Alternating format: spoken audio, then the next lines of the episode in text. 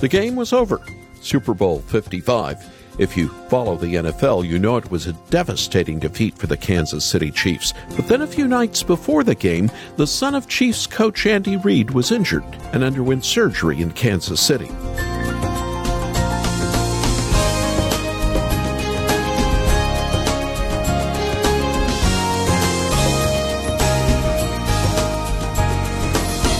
Worse than the loss of a game and a son being investigated for impaired driving leading to an accident, there was a five year old girl riding in a car Reid hit, and yesterday she was fighting to live.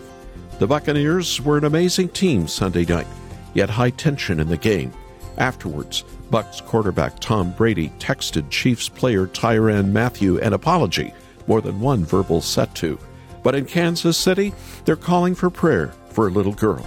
The coach's son admitting to officers he had had a few drinks and his eyes were red. Life is fragile, but Jesus promises to keep his sheep safe in his hands. Welcome to Haven Today. I'm Charles Morris, sharing the great story that's all about Jesus. It's Tuesday, February 9th, and we're continuing in a series this week called Where is God in a Coronavirus World. February is the shortest month, and just like that, we're a third of the way into it. For many, this time of year is hard. It can be dark and it can be cold. Football is over. Baseball won't start until next month. And sometimes this can add to depression. So today we're going to turn our eyes to God's Word once again to learn from the story of Jacob. That story will teach us how God is near to those who feel far from Him. All last week and now this week, we're talking with Oxford professor Dr. John Lennox. He has a book out helping all of us to find hope in a coronavirus world. And when we were chatting together, I asked him how we can find hope today. If you're facing death from COVID, that would rock anybody. And therefore, mm-hmm. one needs to have something extremely solid to hold on to. And I believe that Christ offers that. He doesn't offer that the disease will be cured, but the gospel gives us something that actually transcends death and gives us what atheism can never give by definition, and that is ultimate hope. And mm. so for me, the way into this centers on two major historical events the cross of Christ, showing us that God understands suffering, and his resurrection, showing that Jesus has triumphed over death and therefore is still alive. And that changes everything. That's Dr. John Lennox in Oxford, England. He'll be back with us a little later in the program. John wrote this book called Where is God in a Coronavirus World? And he does an admirable job answering some of the tough questions. I've read the book, and it helped me put my eyes on Jesus, even in the midst of this pandemic. And I know it'll do the same for you. So after this program, I'd like to send you a copy of John's book for your gift to the ministry. Our number is 800 654 2836. That's 800 65 Haven.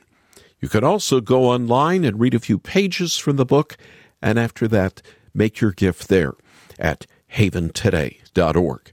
haventoday.org. And if you're looking for a movie to watch on a cold winter's night, we still have the Gospel of Luke DVD, a feature film following the entire Gospel, word for word. You choose whether to watch it in the NIV or the KJV. It's yours for a gift to the ministry. And now let's open the program with MercyMe. Come, thou fount of every blessing Tune my heart to sing thy grace. Streams of mercy never ceasing. Call for songs of loudest praise. Teach me some melodious sonnet sung by flaming tongues above. Praise the mount I'm fixed upon it mount of thy redeeming love.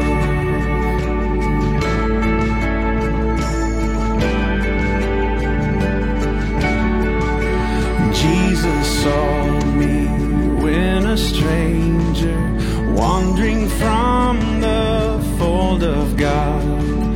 He to rescue me from danger, interposed precious blood.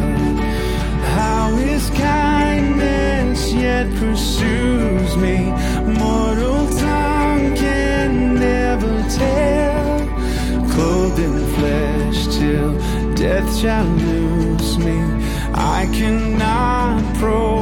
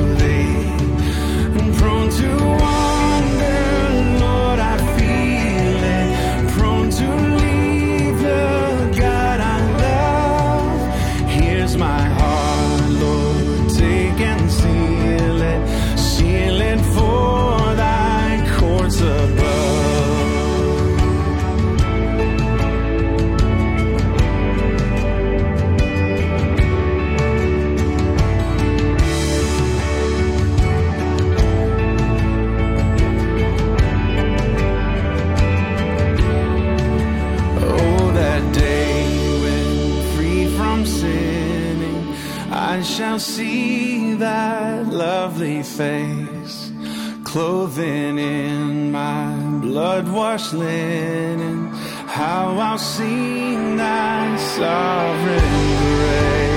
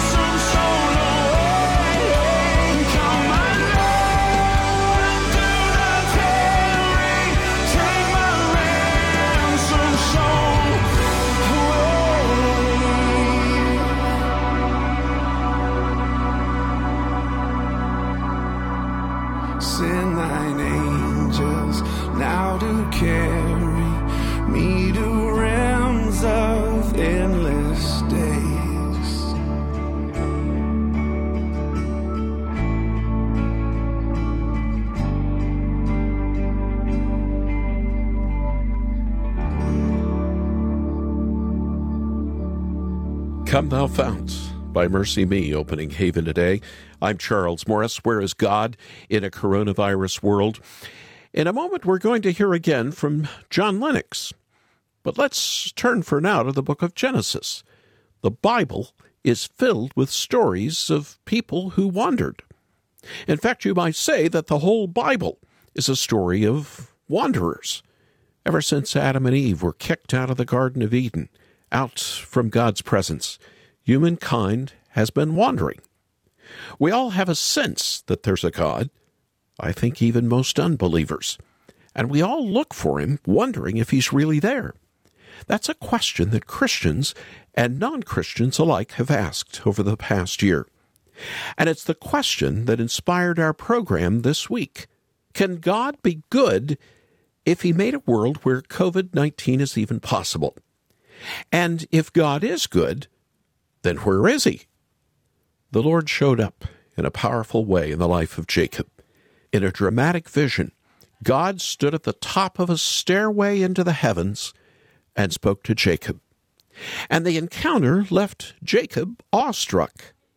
Even if hardships would come, and they would come, he knew that God was with him.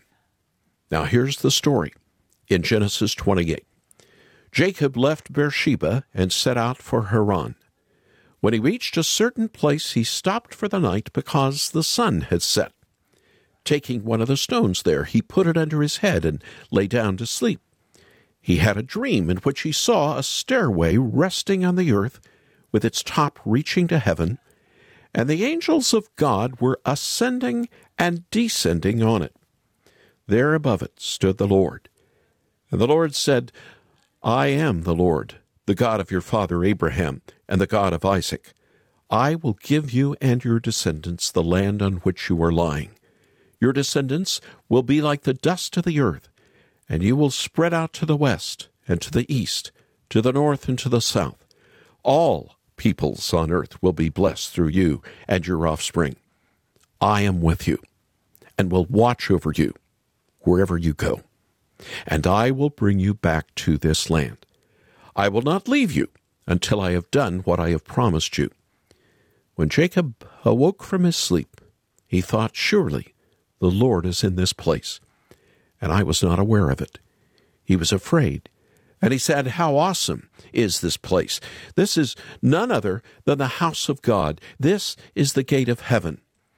Early the next morning, Jacob took the stone he had placed under his head and set it up as a pillar and poured oil on top of it. He called that place Bethel, though the city used to be called Luz. And then Jacob made a vow, saying, If God will be with me and will watch over me on this journey I'm taking, and will give me food to eat and clothes to wear, so that I can return safely to my father's household. Then the Lord will be my God, and this stone that I have set up as a pillar will be God's house, and of all that you give me, I will give you a tenth. What an encounter with the living God!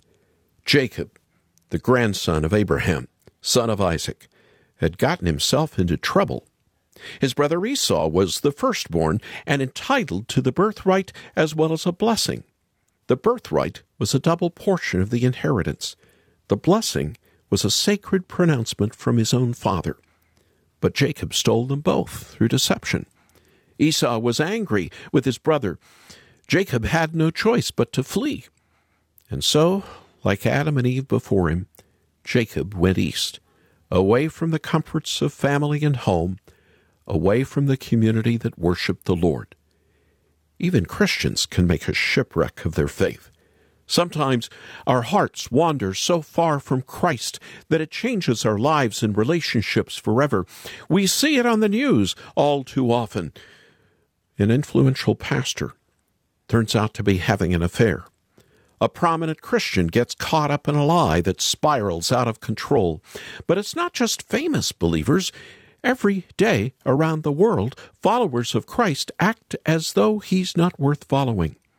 In big ways and in small ways, you and I are constantly tempted to abandon the God who has saved us. Jacob's story is a warning to us. Instead of waiting patiently on the Lord, he took matters into his own hands. And the result? A 550 mile trip from the Promised Land back to Mesopotamia in my travels to Israel and then Jordan, I've stood on the mountain tops that look down at the hard terrain that Jacob had to walk. This was a serious trip, and not a welcomed one. He wasn't just leaving home, he was going back to Haran, the very place his grandfather Abram had been called to leave. Jacob's spiritual life seemed to be going in reverse. I know I can relate to that feeling, especially in this past year a host of challenges have confronted us. It's easy to allow our Christian habits to take a back seat. But here's the good news. Whether you've come close to making a shipwreck of your faith, or you just feel like your spiritual walk is going backwards, God is still with you. Now, I'm not saying that obedience is not important. Striving for holiness is essential.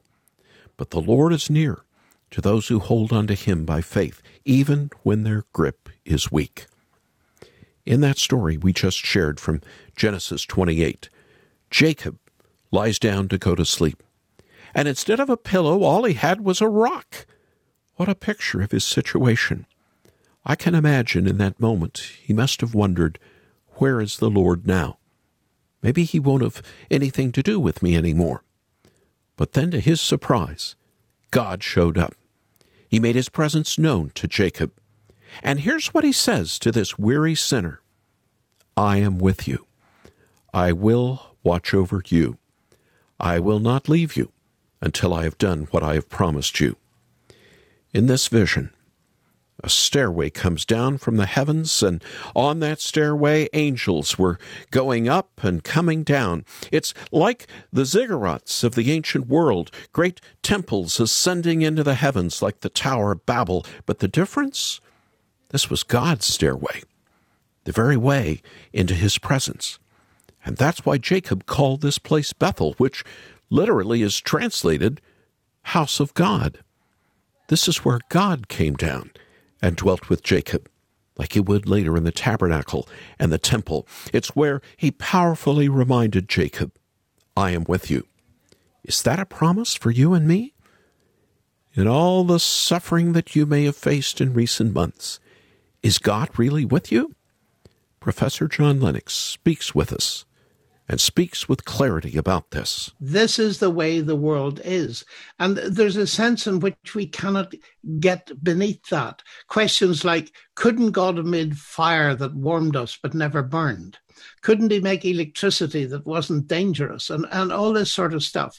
Couldn't he have viruses that were all good? Very few of them are pathogenic, of course. And the thing is, we just don't have all the answers, but we're faced with that situation. So either we use it to deny God, which doesn't really get us very far, or we ask the question I asked a few minutes ago. In spite of that, is there enough evidence to trust God with it? And I think that is where the cross, seeing what Jesus did in the cross and his resurrection, that changes the whole perspective because it means death is not the end. And he has promised to those who trust him that death will not be the end for them either. God is exactly where he was in the world before coronavirus. That is, he's offering us his friendship, his fellowship, his forgiveness, his peace, and a new life through Jesus Christ. But the special point is that why would we trust God with this? Because God knows what it's like to mm. suffer. Mm. Because on the cross, Jesus suffered. And we can't begin to understand that. I mean, we can see what it involved physically, but what it involved spiritually, uh, hmm. that goes beyond all our understanding. And I've said to many people, look, the central Christian claim is that Jesus is God incarnate. Now, if that is the case, just try and come with me for a minute. What is God, in that sense, doing on a cross?